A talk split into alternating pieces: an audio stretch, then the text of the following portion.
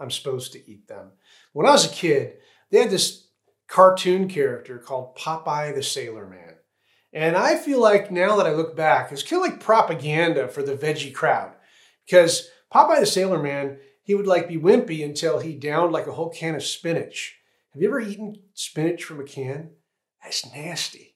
Anyway, uh, never believed it then. Uh, I still think it's funny now. But veggies were never big on my radar. As a kid, I just I couldn't stand the thought of like steamed broccoli and cauliflower and mushy, smelly, gross. I mean, even carrot sticks, okay, maybe, but is there really that much nutritional value in a carrot stick? I don't think so. As many of you know, my family and I lived in the South for about eight years. And when we went to the South, we discovered they have different kind of vegetables that they're into. Uh, vegetables like okra and collard greens, which are super nasty unless they're done well. They also have these things called Brussels sprouts, which I didn't like. However, with one exception, if you cook them wrapped in bacon, you got me right there. Yeah, for me, eating you know nutritional stuff, it had to be fruit, fruit all the way. Give me some bananas, some apples, some peaches. You know what I'm saying? We love fruit, right? We we love fruit. Why is that? Well, it's just a beautiful thing. It's the stuff of life. It's sweet, right? The, the fruit's good to look at. Um, it, it, you may not know this, but speaking of fruit, do you know that as Christ followers, we're actually called to produce fruit? And we're going to talk a lot about that today. But just right now, take a pause real quick. Uh, and I'm going to count to three, and I want you to shout out your favorite fruit. Are you ready? One, two, three. Bananas.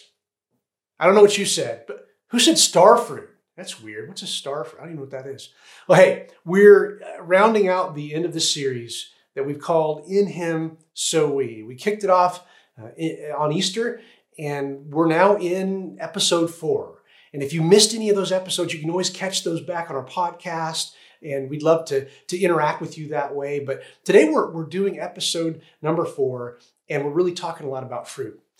Welcome. My name is Ben Bauman. I'm the pastor of Dallas Church and excited that you're here with us. If you're one of our regulars, it's great to connect again, even in this online platform. And until this COVID virus thing kind of moves through uh, the world, we're going to be probably in this space for a while. If you're brand new with us, man, we're so excited that you're here. Would you let us know? We would love to just interact with you. If you have a prayer request, please let us know in some of the chat features. Connect with us online. We would love to not only meet you, but pray with you. So glad you joined us today. We're in again, episode four of In Him So We. Our main verse throughout this entire series, uh, that's kind of our, our foundational verse, comes from Colossians chapter 1 verses 16 and 17. And in there, and in this series, we've been learning about all that God offered humanity through his son, Jesus Christ. We've been literally given everything. And Jesus, we're told, and I'm going to read that scripture in a minute, he holds everything together. In Jesus, we literally have everything. Let's, let's read that verse one more time as we get rolling today. Colossians chapter 1, verses 16 and 17 says this For by him all things were created, in heaven and on earth, visible and invisible, whether thrones or dominions or rulers or authorities. All things were created through him and for him. And he is before all things, and in him all things hold together. And so today, of all the things that God offered humanity through Jesus Christ, we're going to focus on the beautiful idea of living a fruitful life. So today's message is titled, In Him, So We Live a Fruitful Life. Let's pray together. Father, we pause right now in this online space and we recognize that you're in charge and we're not. And we're so thankful for that. Father, I pray that each of us would learn something from the power of your Holy Spirit about this idea of living a fruitful life. Because, Lord, that's the life we all want to have an abundant, fruitful life that makes a difference. So, Father, speak to all of our hearts by the power of your Holy Spirit. And we pray all this in your Son, Jesus' name. Amen. Well, what do the scriptures say about living a fruitful life?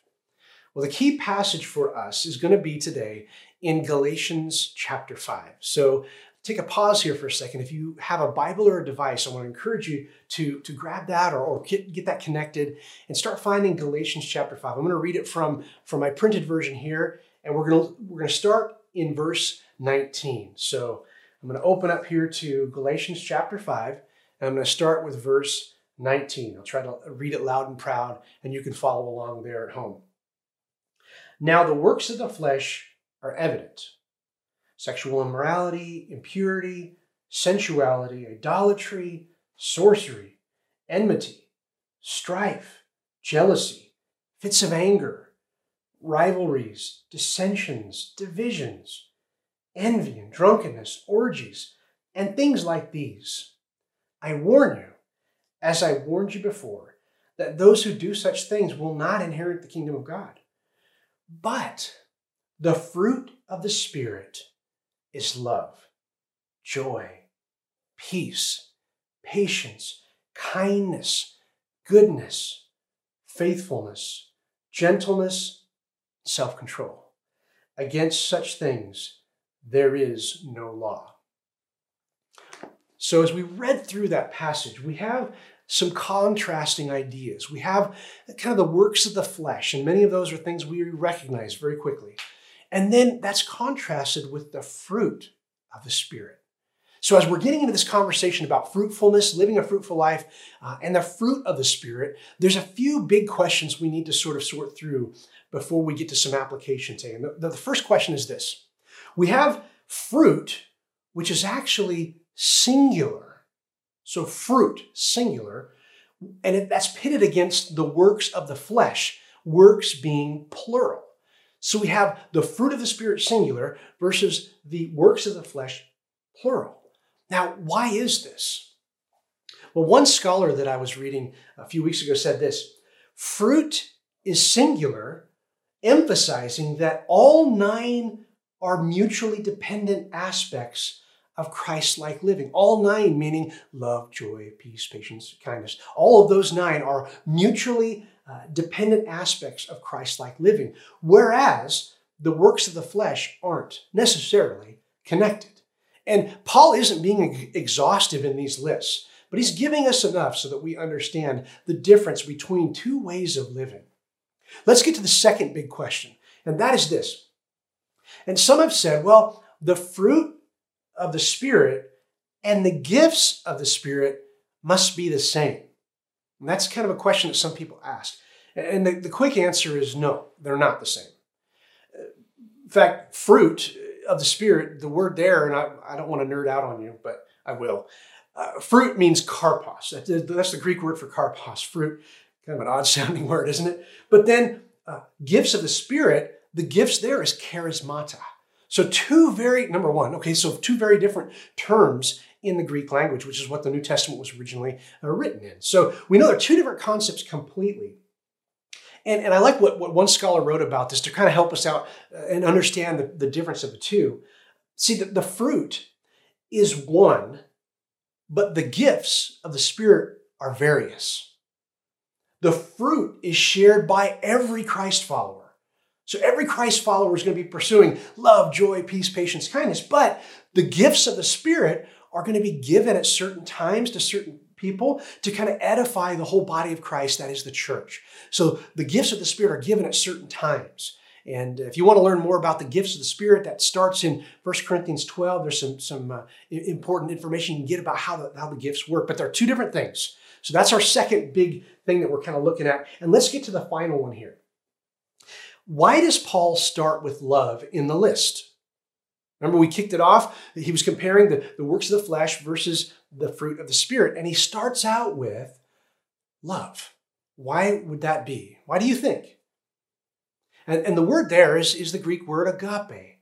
And that's a pretty high quality word there, talking about how we put others' needs above our own. It's kind of a, a supernatural, you know, God inspired idea that, that we would put someone else's needs above our own. So, again, why does Paul start with that one? Well, maybe, maybe because of this. It's sort of that overarching Christ like posture that every follower of Jesus begins to have more and more of. And so it's how we, in a sense, be like our Savior Jesus. Now, if you want to learn more about uh, the, whole idea of what love is and, and how that's unpacked, what agape, agape love is really all about, I'd encourage you this week, look at 1 Corinthians 13. That's what we call the love chapter. I guarantee you probably heard some of it if you've ever been to a wedding. I encourage you to look at that because there's more information on how that unpack what, what Christ like love is all about. But Paul probably starts with love uh, because probably the whole aspect of the fruit of the Spirit is love. And those other things like gentleness and faithfulness, those are all like aspects of love. So hopefully that helps a little bit as we gain in uh, more insight into this idea of, of a fruitful life. And let's let's bring this back to you and I right now. As followers of Jesus, and I realized maybe some of you that are online today with us are not followers of Jesus. You've never made that decision. Boy, I encourage you to say yes. But, but if you haven't, you've not quite reached that, that point, I encourage you to d- discover who Jesus is in the Gospels Matthew, Mark, Luke, and John, the first four books of the New Testament, part of the English Bible. I encourage you to lean into to discover who Jesus is. And I, boy, I, I can't guarantee, but I'm pretty sure you're going to get excited about Jesus. So if you've never made that decision to be a Christ follower today, I encourage you today could be your day. I'll talk more about that in a little bit. But for many of us that are that are online today, we have decided to follow Jesus, and we, we need to understand something that we are on mission. You see, we're not just here as Christ followers uh, taking up real estate, having a carbon footprint, fogging a mirror. We actually have a mission to accomplish. We're told in Scripture that every Christ follower is actually an, an ambassador for reconciliation to the world, kind of working toward that reconciliation of God and, and humanity through Jesus Christ as the bridge. And we're supposed to be the ambassadors of that, that good news all over the world. We're told that we're, we're like Christ's hands and feet in the world, that we're doing the work of mission uh, in partnering with God as we follow Jesus. We're called to be salt and light, salt bringing you know flavor and preservation. And, and, and we're, we're called to be light, which is like bringing color and vibrancy to the world. We're called to mission, is my point. And in fact, some of the scriptures will, will, will, will say that we're, we're like God's poetry to the world and that we're created for doing some good work that God prepared in advance way, way back for us to intentionally be about. We are on mission. And so when we look at each other, we should see each other on mission and producing fruit. Fruit producers. How are you doing with your fruit production if you're a follower of Jesus? Sounds weird to say that, right? Here's my only point today, and, and I want to really drum it into all of us. We, you and I, if we're following Jesus, we are on mission and we, we pursue Jesus and we produce fruit. Let me say that again. We pursue Jesus, walk in step with Him, and we produce fruit. We're not just sitting around, sitting in pews or chairs. We are pursuing Jesus and producing fruit. That's very active. We have an active, living, vibrant faith. Let's look at those nine again. Like, you know, those, those fruits of the Spirit, fruit of the Spirit. We start with love, right? Love is that overarching uh, Christ like principle. It's where we put someone else's needs above our own. How are we doing with that? The next one is joy. And that's really this idea of gladness through any circumstance. This is way bigger than some temporary happiness. So, joy, how is your joy level? Gladness through any circumstance. The next one is peace absence of conflict, but more than that, a tranquility of the soul, contented and blessed. In a sense, we're settled with God. We're told that, he, that Christ wants to give us a peace beyond our understanding. How is your level of peace right now? The next one is patience. How are you with patience? And patience here is it's like this endurance, a steadfastness, persevering through difficulty in a sense, gladly waiting on Jesus and his timing. How are you at that? How about this? Kindness. Kindness is our next one. That's a generosity and sympathy toward other people. How are you doing with that? Goodness. There's kind of related there, but, but goodness, it's an uprightness of heart in working for the benefit of someone else. Faithfulness, that's another one. That's a conviction of the truth. It's the fidelity of one who can be relied on. Can people rely on you? Is your word good? Keeping your word. Those are all important aspects of faithfulness. Now, now we just have two more, and that's gentleness. This is an idea that, that we have a mildness of spirit, even a meekness, but meekness is not weakness. Did you hear me? Meekness is not weakness. Meekness means strength under control. And is there, is there a gentleness to you? Do you have a sense of restfulness in Jesus? And finally, we get to self control. And that's the idea of a Holy Spirit empowered resistance to the things that hurt us.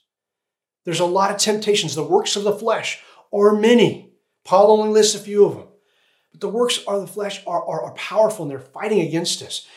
But as Christ followers, if we're producing the fruit of the Spirit, that means we have this Holy Spirit empowered resistance to the things that hurt us against sin. We become a master of our, of our own desires and passions. We're in charge of our body. We're just not making decisions willy nilly. Those are the nine. How are you doing with those? For those of us who are walking with Jesus, we stay connected to Him. He's our vine, and we're like branches connected to Him. And in that connection, we're partnering with the Holy Spirit to produce fruit, peaceful fruit. And that gives us that abundant life that Jesus always wanted humanity to have. He says, I've come to bring you life and life to the full, life abundantly. And that's a life that is producing fruit, both now and the not yet. So let's ask the question again How are you doing with your fruit production? Can others see fruit in your life that we've been describing? Is the fruit of the Spirit evident in your life? Maybe you're saying, I don't know, Ben, not so much. Well, may this message and, and, and these words today encourage, inspire, and even challenge you to once again pursue Jesus and produce fruit. That's our mission. Followers of Jesus, we aim to produce fruit uh, every day in our life. You know, no one ever just drifts into maturity. Let's just dispel that myth right away. It takes intentionality. It takes you and I, as Christ followers, waking up, uh, getting on our knees, if that's so be it. Sometimes I literally get on my knees and I start praying to the Lord. I give this day to you. Father, I surrender. So, prayer, spending time in Scripture, taking up our cross is the language that Jesus uses. That every day we make a decision to surrender to the power of the Holy Spirit because we don't just drift into maturity. We don't just drift into producing fruit. It takes discipline and intentionality and partnering with the Holy Spirit. And it even takes the church family together. I realize that we're doing this online, but we need each other. We need to be praying for each other, checking in on each other.